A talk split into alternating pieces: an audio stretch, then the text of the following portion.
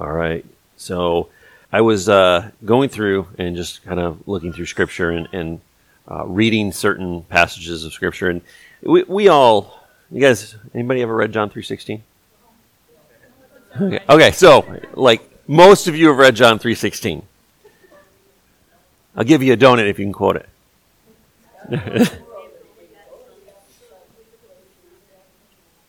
All right, you guys get to split one.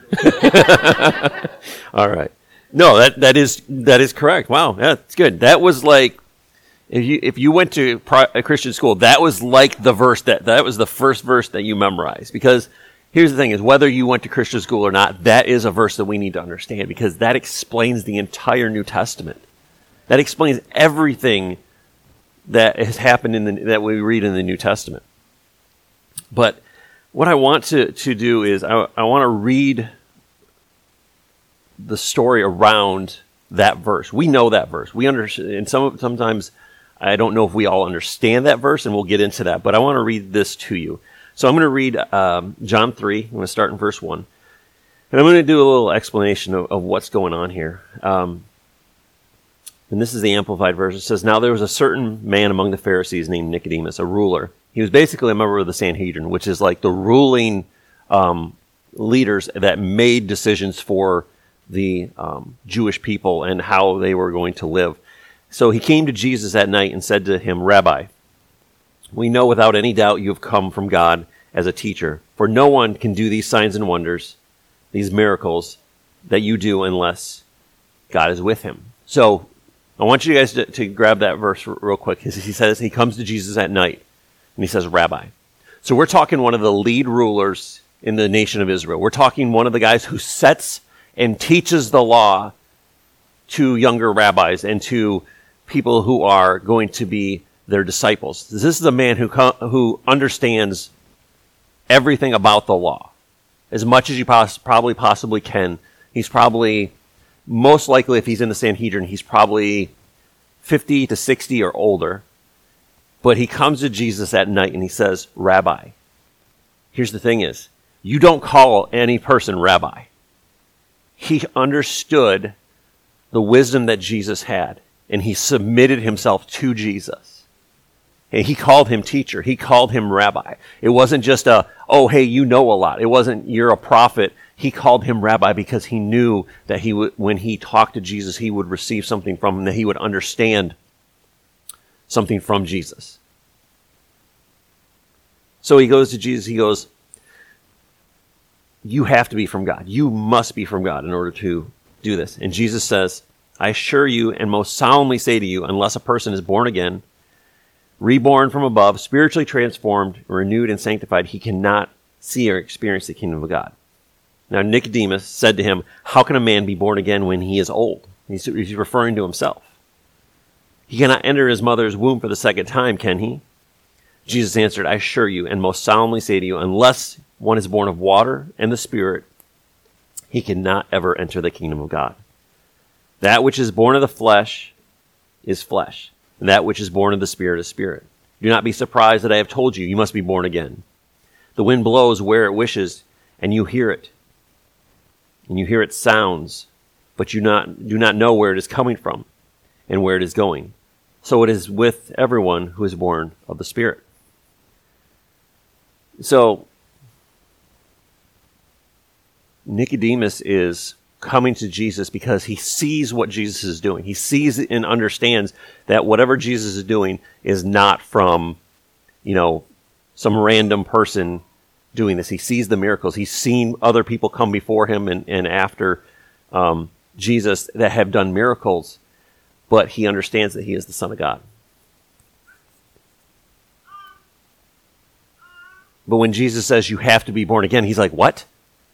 Like, uh, we go back into the womb and then back out? He goes, that's a little, it's a little odd. He, and Jesus has to explain to him, no, it's not about that. It's not about being physically reborn. It's about taking what's inside of us and dying and being reborn. It's not about our flesh, it's about our spirit and our soul and, and taking those and, and being transformed from those. But Nicodemus in verse 9 says this He says, How can this be possible? Jesus replied, You are the great and well known teacher of Israel. He didn't say a, he said the. He said, the teacher of Israel. And yet you do not understand these things. I assure you and solemnly say to you, we speak only what we absolutely know and testify about what we have actually seen as eyewitnesses, and still you reject the evidence and do not accept our testimony. If I told you earthly things and you do not believe, how will you believe me and trust me if I tell you heavenly things? No man has gone up to heaven, excuse me, no one has gone up to heaven, but there is one who's come down from heaven, the Son of Man, just as Moses lifted up the bronze serpent in the desert, so must the Son of Man be lifted up, so that whoever believes in him will have eternal life and live forever.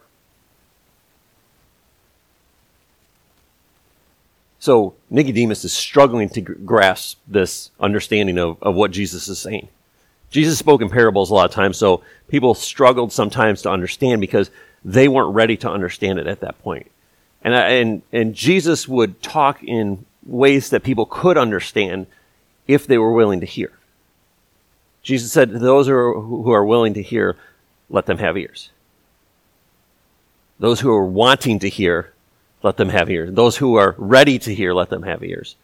But so many people, like the Pharisees, were baffled by the parables that Jesus told, and they're, they're struggling with it. And you can see Nicodemus, he's struggling with understanding the principle of being born again, thinking, well, I have to, you know, I'm 60 years old. Do I have to go back into my mother's womb and come back out? I mean, that's awkward because his mom's probably not even alive anymore. Um, but he's struggling with this. Jesus is like, this is how, and then Jesus breaks it down. He has to say, okay, this is how it's going to work. So, and as most of you know, verse 16 says this. In the Amplified, I love how it, breaks it down a little bit more. It says, so God loved, greatly loved, the dearly pri- and dearly prized of the world, that he even gave his one and only Son, so whoever believes and trusts him as Savior shall not perish but have eternal life. For God did not send his Son into the world to judge and condemn the world, but that he might save the world. Whoever believes and decides to trust him as their personal Lord and Savior is not judged, but the one who does not believe is judged already, because he has not believed and trust in the name of Jesus. So, you know, we, we read that verse, but within context, it makes more sense about what is happening in the the, the story in, inside of what is going on as um, people understanding it. Because sometimes I think we, we read a scripture and we come from the outside and we're not sure what it means. You ever, ever been that way? You read something and you're like, what in the heck does this mean? Like, and I think sometimes reading John 3.16 is great, but we need to read before and after to understand what scripture, what Jesus is talking about. Because unless we, we dive into scripture and we, we start to look at what is happening, we're reading it out of context. You guys ever, you know, there, I love, there's some, certain verses people like to take out of context to make it for their own good. And it's like, no, that's not how that scripture works because you have to read before and after that. You know, like we take half a scripture and we use it, oh, you know, all things work together for good, for good. There's a end to that scripture, which you haven't said, and there's a beginning to that scripture. A couple, uh, there's a um, a verse before that and a verse after that that we need to understand. So Jesus is telling Nicodemus, "Hey, this is what you need to do, and this is how you're going to do it. This is how you're going to to understand what I have to bring you." He's saying, "I'm not come to judge the world. I've come to save the world." And what, what happened is people were looking for a savior. They were looking for a king to come back and, and free them. They were looking for someone to defeat the Romans and say, hey, I, by the way, I'm here. I'm going to overthrow the Romans. We're going to set up a kingdom. We're going to set up a throne again, and it's going to be okay. And Nicodemus is expecting that because he doesn't understand what God is doing. He's like, You've come to overthrow the Romans, right? And Jesus is like, No. I've come to bring the kingdom of God. I've come to bring his kingdom to earth, not overthrow the Romans. The great thing about the kingdom of God is this it doesn't matter if you're an occupied country or not, the kingdom of God is still present with you still living with you, still living in you, and it can still function without having to be physically free. That's why people hate Christianity. That's why countries hate Christianity because what happens is, is you can be enslaved, captive, chains, prison, tortured, but they're still free. Because it's not about this. It's not about the body. It's about the mind and the spirit and saying, you know, no matter what happens to me, no matter what is going on around me, I'm still free because it's not you that makes me free. It is Him that makes me free. We don't have, we, you know, we talk about, um, persecuted church. Persecuted churches grow quicker. Why? Because they know what freedom is. They know what true freedom is. Not, oh, well, you know, I came to church this week and I'm free to go to church. Yes, you are free to go to church. But do you know that in persecuted countries in Cuba and in, in China, these people are basically hiding to go to church? I was uh, listening to an, uh, a guy talk about how he was preaching in a, in a persecuted country, and this woman knew the entire book of John by heart. And he's like, How did you know that book? She goes, I read it. He goes, How did you read it if you were in prison? Someone would sneak me a scrap of paper in with one verse on it, and I would memorize that verse as fast as I could, as many times as I read it, as many times as I could before the guards found that paper and destroyed that paper. And the next verse would come into me. And I would read that verse, and I would understand that verse, and I would recite that verse until I memorized it, and then until the guards took that piece of paper from me. And then the person would bring another verse in to me on paper. And I would read that verse and I would recite that verse and I would learn that verse until the guards took it from me. Until the point that she had uh, memorized the entire book of John.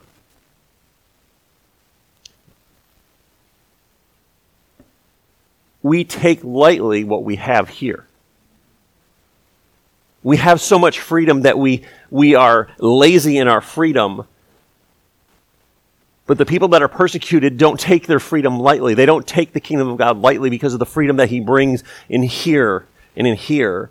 They don't, they don't, they're not worried about, hey, oh, I missed that episode on Netflix. I'll have to catch up with it. No, they're, wor- they're f- trying to figure out, am I going to get food today? Am I going to be taken to prison for what I've been believing and what I've been talking about? And so Nicodemus is struggling to understand what is going on with what Jesus is saying. Jesus is like, I've brought the kingdom of God to you. My life is for the kingdom of God. He's not like, oh, I've come just to save you from the Romans. I've come to save you from sin. And Nicodemus is like, oh, wait a minute. When Jesus is talking to him, he's like, I've, my father has sent me to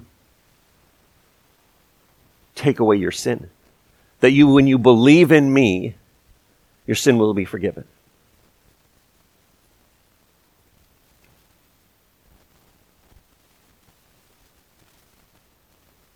And so the teacher of the law, not a teacher of the law, the teacher of the law.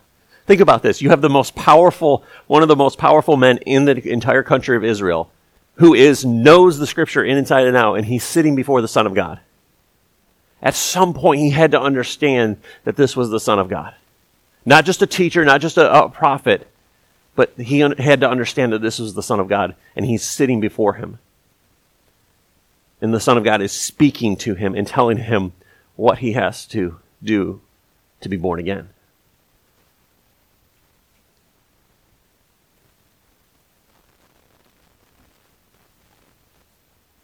But Jesus wasn't like, hey, stupid, listen here. You know, he wasn't like, hey, oh, by the way, you're, um, you don't get it.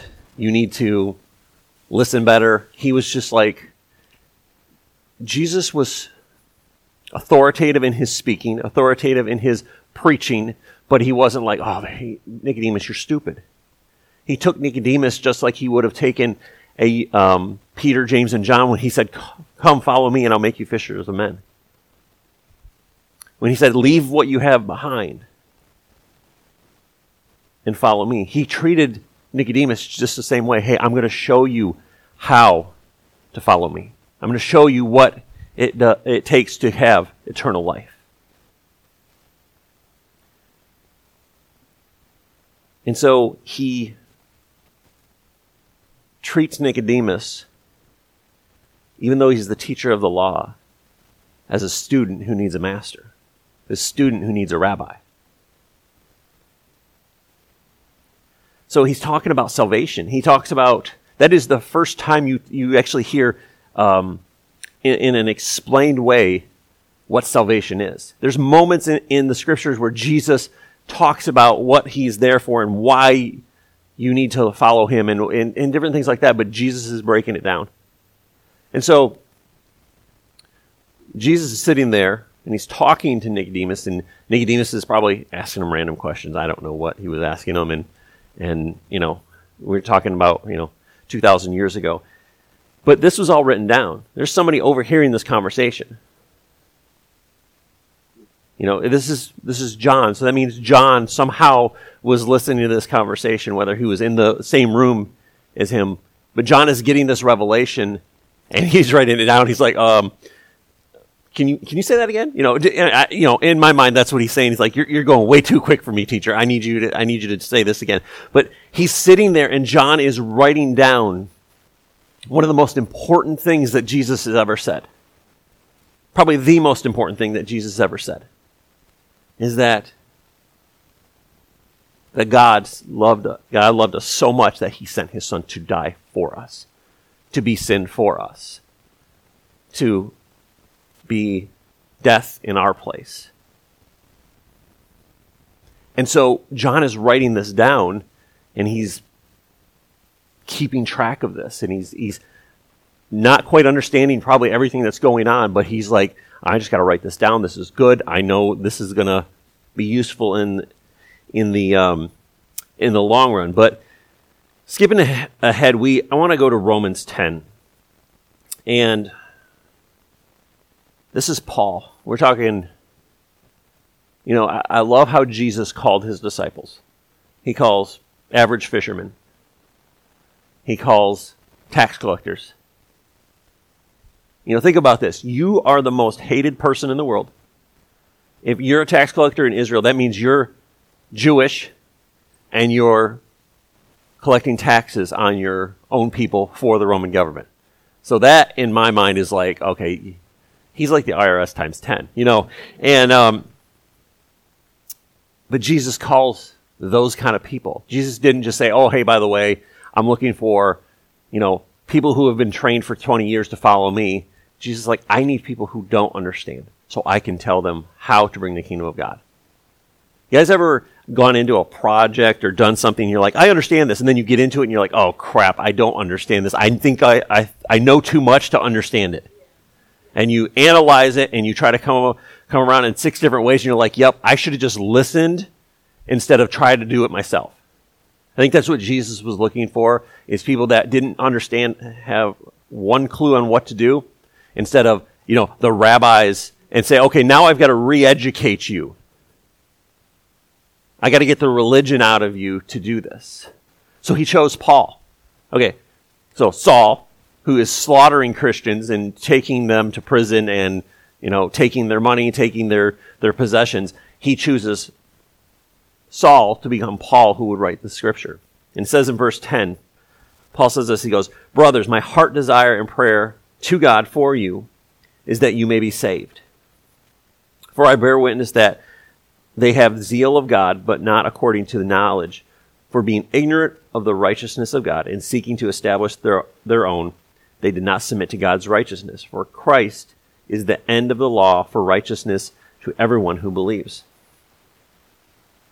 It says verse 5 says, For Moses writes about righteousness that is based on the law. The person who does not, ha- excuse me, who does the commandments shall live by them. But the righteousness based on faith says, Do not say in your heart, Who will ascend to heaven?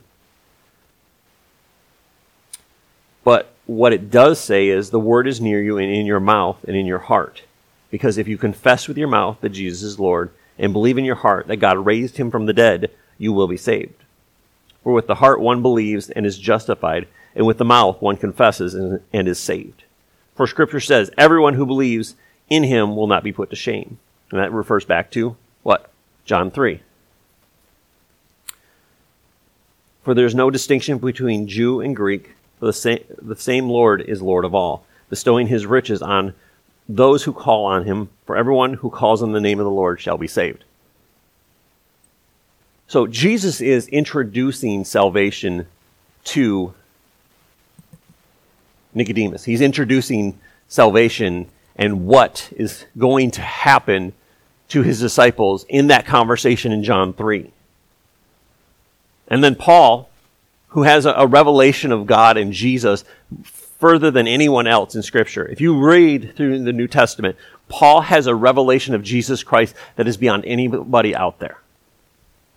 He understands his love, his grace, his mercy, his righteousness, salvation, whatever it is. He understands it better than anybody. And he's writing letters to these people saying, This is what you need to understand. Paul had that revelation because he received it. I think sometimes we don't have that revelation because we haven't received that revelation yet, because we haven't received Christ in his fullness. We've received salvation, but Paul received Christ in his fullness. He received Christ in everything about him, and he lived in it. He lived in his mercy and his grace when he didn't deserve mercy and grace because he was killing the same people that he is now preaching to. But he says, everyone who calls on the name of the Lord will be saved.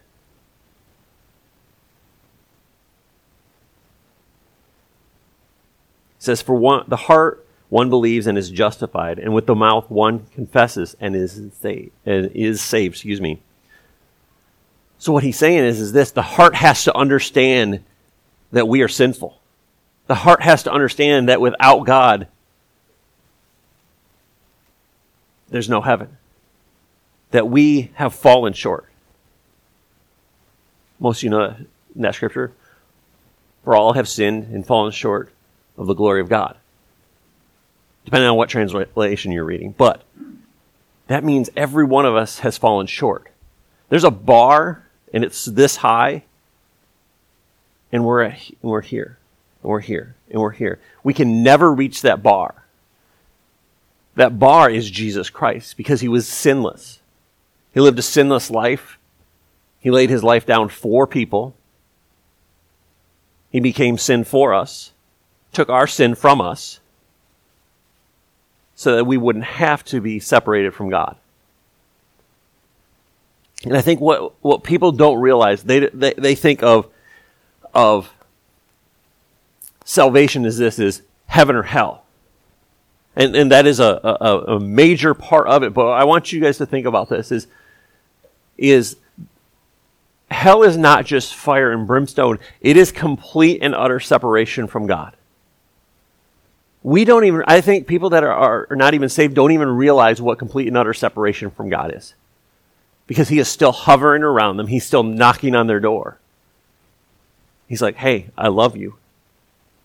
Open your heart to me. Open yourself to me. But hell is not just him there, not living in your heart and living in your life. It is complete separation from God. It is literally utter darkness where God separ- has separated himself from us. So there's not even Jesus knocking on the door of our heart.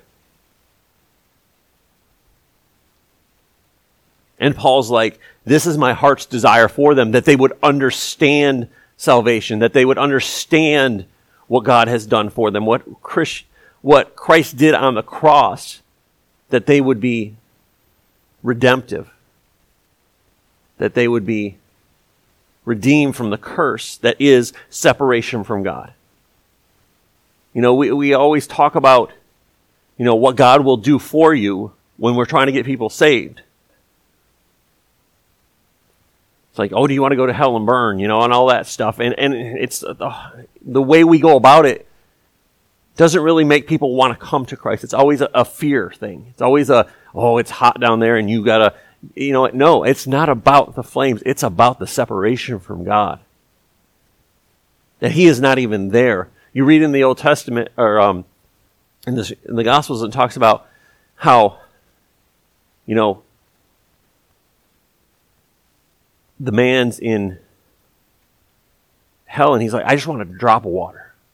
I just want to drop water. And they and we use that analogy to scare people. And I, I don't want to scare you. I want to encourage you that being born again is not about just being saved. Oh, I'm going to heaven. Yes, that is, that is a, that is the eternal part of it. That is the end part of it. Being born again is, is not about just going to heaven. It's about having that relationship with God. It's about having that relationship with God. So when we do pass and we are in heaven, we are united with our, our God when we are born again. We live in eternity with Him. But without salvation, we're, we're not just put in another place. It's that separation that is the pain and it is the agony and it is the, it is the, the gnashing of teeth. Is why that is there because there is separation from God.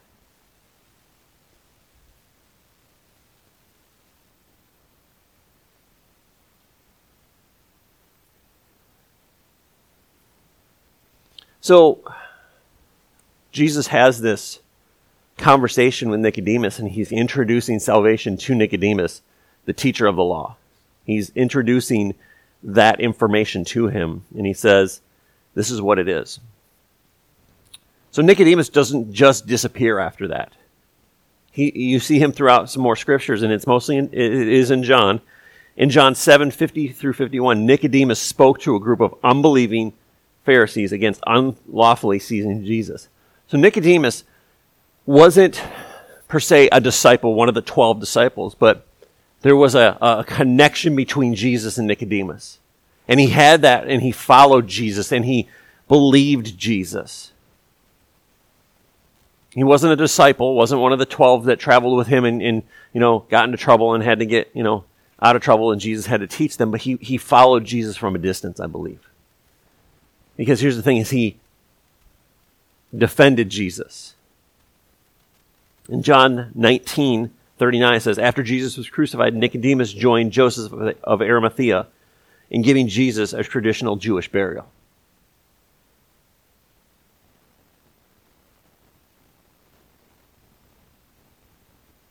It says Nicodemus brought a mixture of myrrh and aloes, about 75 pounds. So Nicodemus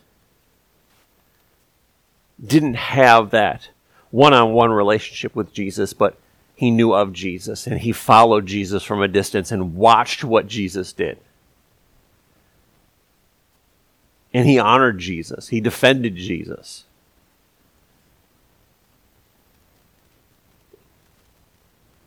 And there's not much written after that about him. There's history of Israel and different things like that that are talked about, but in the Bible, there's really nothing of him after that.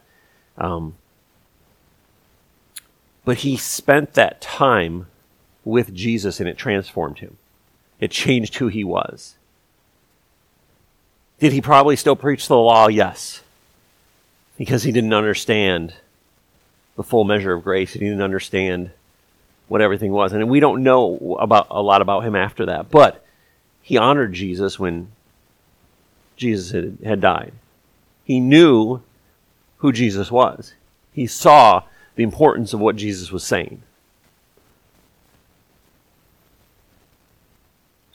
You know, I, I look at Nicodemus and he was probably, you know, pretty wealthy. He was the teacher of the law. He probably had money. He probably had everything he really needed. And he probably knew that following Jesus, giving up everything, was going to be tough. So I think he loved Jesus, he followed Jesus, but he couldn't follow Jesus. He, he wasn't quite ready to, to come follow me. And so he learned from Jesus. I, I can just imagine he was probably standing in the background pretending that he was, you know, doing his Pharisee type thing when Jesus was preaching, when all the other Pharisees were, you know, complaining. He was probably back there listening to Jesus and soaking it up. But he learned something that no other Pharisee got to learn. No other person really outside of Jesus' group was honored to have that conversation with him about eternal life. Think about this. He came to him at night because he t- probably didn't want to be sit, um, sitting out in an open space in the middle of the day with Jesus. You've got Jesus and you've got the, teacher of the law having a conversation, and it was probably a pretty, pretty private conversation. But he got the honor of hearing that God so loved the world that he sent his son. And so when we look at that, you know, Paul talks about salvation all the time because Paul had the under, had a greater understanding of salvation than I think anybody else in the New Testament. Because he was wrong and he was a murderer and God redeemed him. He brought him back from where he was. He transformed his life. In Romans 1 20 through 21, it says this For ever since the world was created, people have seen the earth and the sky. Through everything God has made, they can clearly see invisible qualities his eternal power and divine nature, so that that no one has excuses for not knowing God. Yes, they knew God, but they wouldn't worship him or give him thanks. And they began to think up foolish ideas of what God was like. As a result, their minds became dark and confused. Think about it. Children of Israel come out of Egypt. It says none of them were sick. The Egyptians gave them wealth, said, Take it, just leave. We don't like you anymore. We don't want you anymore. Please leave. They gave them wealth. They came out some of the richest people ever on the face of the earth. God says, Oh, you're going to camp here. I'm going to give you here. No, Moses goes up to get the Ten Commandments and he comes back down and they have a golden calf. He's like, I leave you for like a couple days and you're already left. I leave you and you're already off doing whatever you think is right in your own mind. But it says, in Romans, it says, their minds became dark and confused. It's because they had never understood who God was. They wanted to, uh, to figure out through the Old Testament, you look at, they were worshiping idols. And then they're like, oh, we have to have a king. God's like, I am your king. No, we need a physical king because that'll make us look better. They wanted somebody in a physical form to rule over them and instead of letting God rule in them.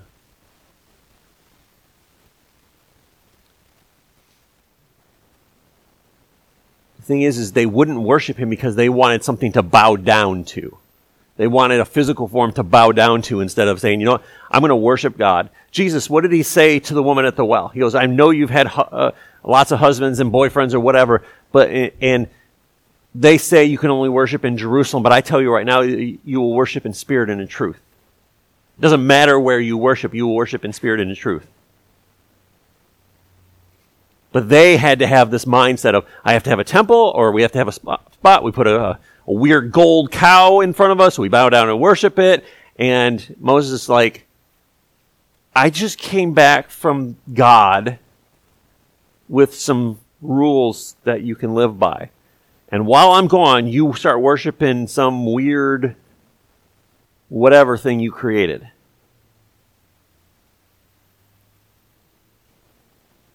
So what happens is, is this is they in our humanness we attempt to be better than what we are. We attempt to be good. Well, I volunteered at least 6 hours here every month and I did this and I and I do this and I pray this and it, it's not about that. Romans 3:23 says, "For all have sinned and in their futile attempts, futile resistance is futile.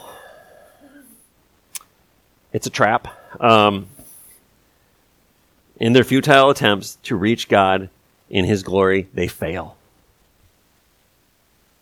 In our own attempts, in our sin, we try to justify what we do. We try to, oh, well, I go to church every week. It doesn't matter if we go to church every week. It's, it's about have we surrendered our lives to Jesus, our lives to Jesus Christ. And we have to realize it's, we are sinners. We cannot continue to go on and, well, well, God loves me. Yes, God loves you. He doesn't love you the way you are, though. In our culture, we're like, oh, every, you're just, God made you the way you are and you're good enough and you just do you. Every time I hear that, I just want to throw up. Because what happens is, is this is we tell people, oh, that's how God made you and this is how, who you are and you're good enough. And, but it says in Romans that we have all sinned. Every one of us in our lives have sinned. And we need God. We need forgiveness. The great thing is this is we're not worthy of his grace and his mercy, but in his loving kindness he extended it to us. That while we were yet sinners, Christ died for us.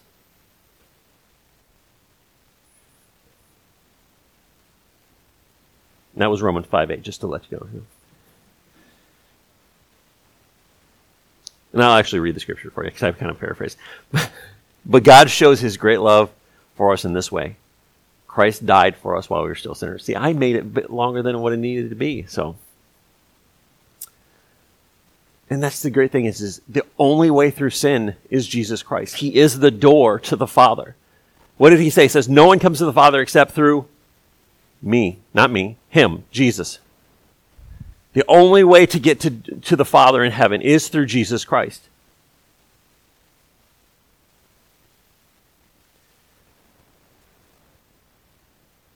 And what we have to realize is this, is Romans 6.23 says this, is the payment of sin is death. And I don't mean physically dying. It's that separation. It's the eternal separation, that eternal death from Jesus Christ. But God gives us a free gift in life forever in Jesus Christ.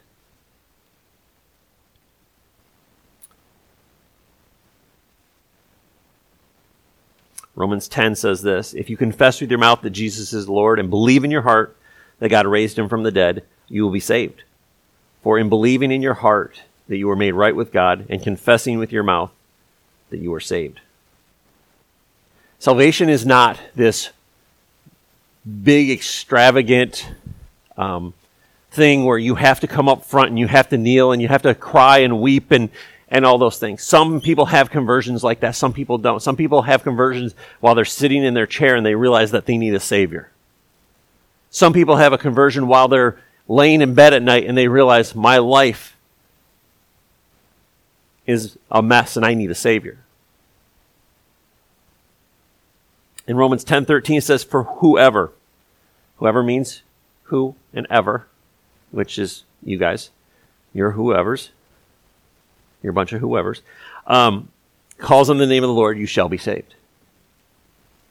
It's not a select few that get chosen. It's not God chose these people before the beginning of time and these people will go to heaven and these people won't. That's a bunch of crap. Don't listen to that. It's whoever calls on the name of the Lord Jesus Christ shall be saved. Whoever means anybody. So don't let anybody tell you when they knock on your door and say, Have you heard the good news? Yes, I have. Jesus Christ died for all of us.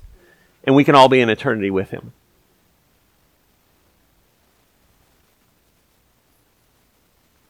I don't get people that knock on the door and say that. Probably because we have three dogs outside and they, they, they walk through the driveway. Have you heard the good news? And then they get growled at. Um, but there's no, there's no formula for this. There's no say these words and you're going to be saved. It's no, it's not about that. It's about, it's a connection between God when He's tugging on our heart. And that connection, you realize it's there and He's tugging and you, it's that conversation between you and Him. It's not repeating a certain set of words. It's not repeating after me and saying this. It's about that, that moment that God tugs on your heartstrings and you're like, that's when you realize you need that Savior and you start to have that conversation with Him and you confess that you need Him and you call Him Lord.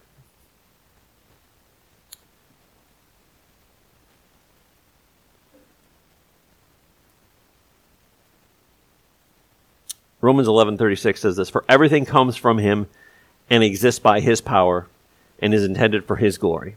All glory to him forever. Amen. Here's the thing is, you being born again, confessing with your mouth that he is Lord and, and you shall be saved, that doesn't do anything for him. It's for you. But what happens in you brings glory to him. So here's the thing is everything that we do should bring glory to God. Everything that we say, everything, and that's, none of us do that. We all have those days, those years, those moments where it doesn't bring glory to God. But there's mercy and grace and forgiveness in that. But what Paul is saying, he goes that when you are born again, it's not glorifying you, it's glorifying the Father in heaven.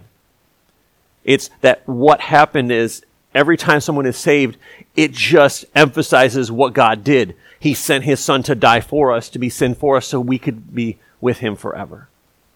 So anytime one person is saved, it's not about the church, it's not about the pastor, it's not about that person. It's about God receiving the glory for what Christ did. When we're born again, it brings glory to God because there's another one that Satan doesn't have. So when we're born again, the angels rejoice and they give praise to God who's who had the idea from the begin- before the beginning of time. Whenever I don't know how he would, I'm not going to get into that, but he had that idea before Adam and Eve were even created to send his son.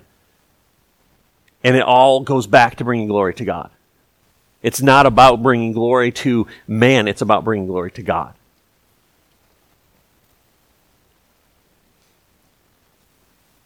So Romans 5 8 again says, But God shows his great love that he sent his son to die for us, that we should not perish, but have everlasting life. And so what happens is, is we have to start to realize that it's not about us anymore. Salvation is a small part of our relationship with God. It's the entry point. It's that knocking on the door and opening the door to let Jesus in. And then saying, my life is not mine anymore. I'm dead to sin. I'm alive to Christ.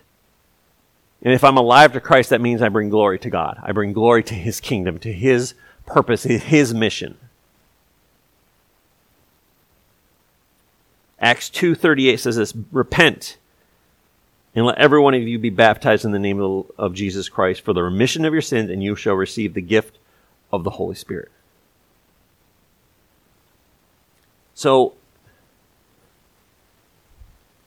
John the Baptist is in the in the wilderness before Jesus comes and he says he says repent for the kingdom of God is at hand.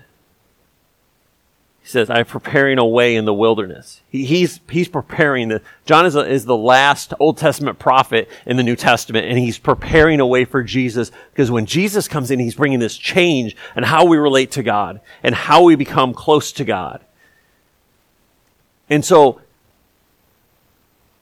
John was bringing glory to God by celebrating what Jesus was coming to do. And so when Jesus is there, John's job is done. And John submits himself to Jesus, basically, and says, This is the Lamb of God who takes away the sin of the world. And so John understands who Jesus is. I mean, they're cousins, but they're also co laborers in the kingdom of God at that moment. So John understands who Jesus is and he submits himself to Jesus because he understands that he is the Messiah. He is the chosen one to take away the sins of, of the world. And so John has to learn that it's not just about cousins anymore, you know? This is about Son of God and John the Baptist, a human who needs a savior still. John the Baptist could have got a big head and said, Oh, he's just my cousin. He's crazy.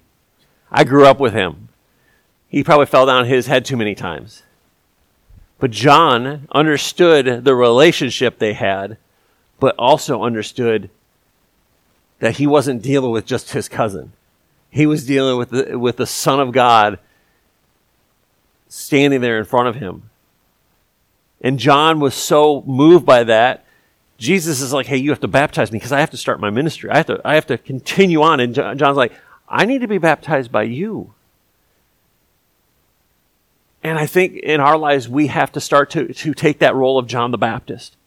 Is, is accept Christ, but take that second seat because John the Baptist was, was the man on the scene at that moment. He was the guy that everybody hated or loved, wanted to kill or be with.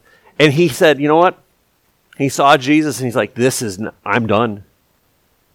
Uh, my job is to, is to take a second seat to him and to preach what he is, he is preaching, to, to um, bring glory to him, to bring um, the spotlight to him. And in our lives, when we're born again, it has to be the second seat. We have to be that John the Baptist and take that second back, step back and say, this is about Jesus and what he's doing and everything I'm doing, everything I'm saying is going to point towards Jesus so that when people see me, they're going to get pointed towards him. We may not be able to bring thousands of people to the Lord. We might bring one person in our entire life, but when we do that, we're pointing them to Jesus and we're taking that step back and say, it's not what I said. It's not what I, I'm, how I'm preaching. It's not what I'm doing. It's about the Holy Spirit moving in you so that when I speak, you see Jesus. That you're being pointed towards Him. John the Baptist was the best pastor ever because he knew how to step back and let Jesus take that lead. Even though Jesus wasn't in his ministry, John had his own ministry, he took that step back and said, Jesus is the one who you need to look to. I'm just telling you about who, when he was coming. So John was out in the wilderness preaching that Jesus was coming. And when Jesus comes in, he's like, my job's done. Now I just got to lead them to him, point them to him. And John's like, you can have my disciples. You teach them. You do better than me. You know better than me. So he took that step back. And with salvation, we have to take that step back. It's not us, but Christ that lives in us. It's us taking, saying, it's your will, not mine. It's your life, not my life. When we give ourselves to God, when we give our lives to Him, we're basically saying, do with, with me as you please. It's not what I want, it's what you want. It's not my will, it's your will. It's your kingdom, not my kingdom.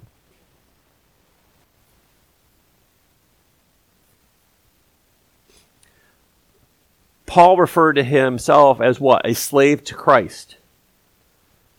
Basically saying, I'm going to give, I've given myself to him. He tells me what to do. He directs me. He leads me. He tells me when to come, when to go. And that's how I'm going to live my life.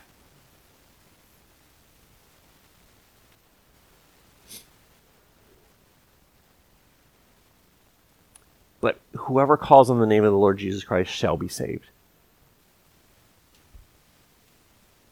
When we call on his name and say, you know what? I'm a sinner.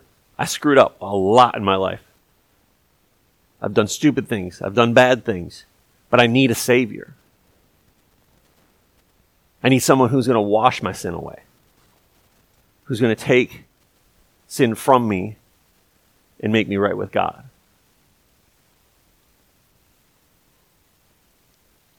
Nicodemus was the guy who got to understand that for the first time. That had to have changed him. He didn't get Romans. He didn't get to understand all of that.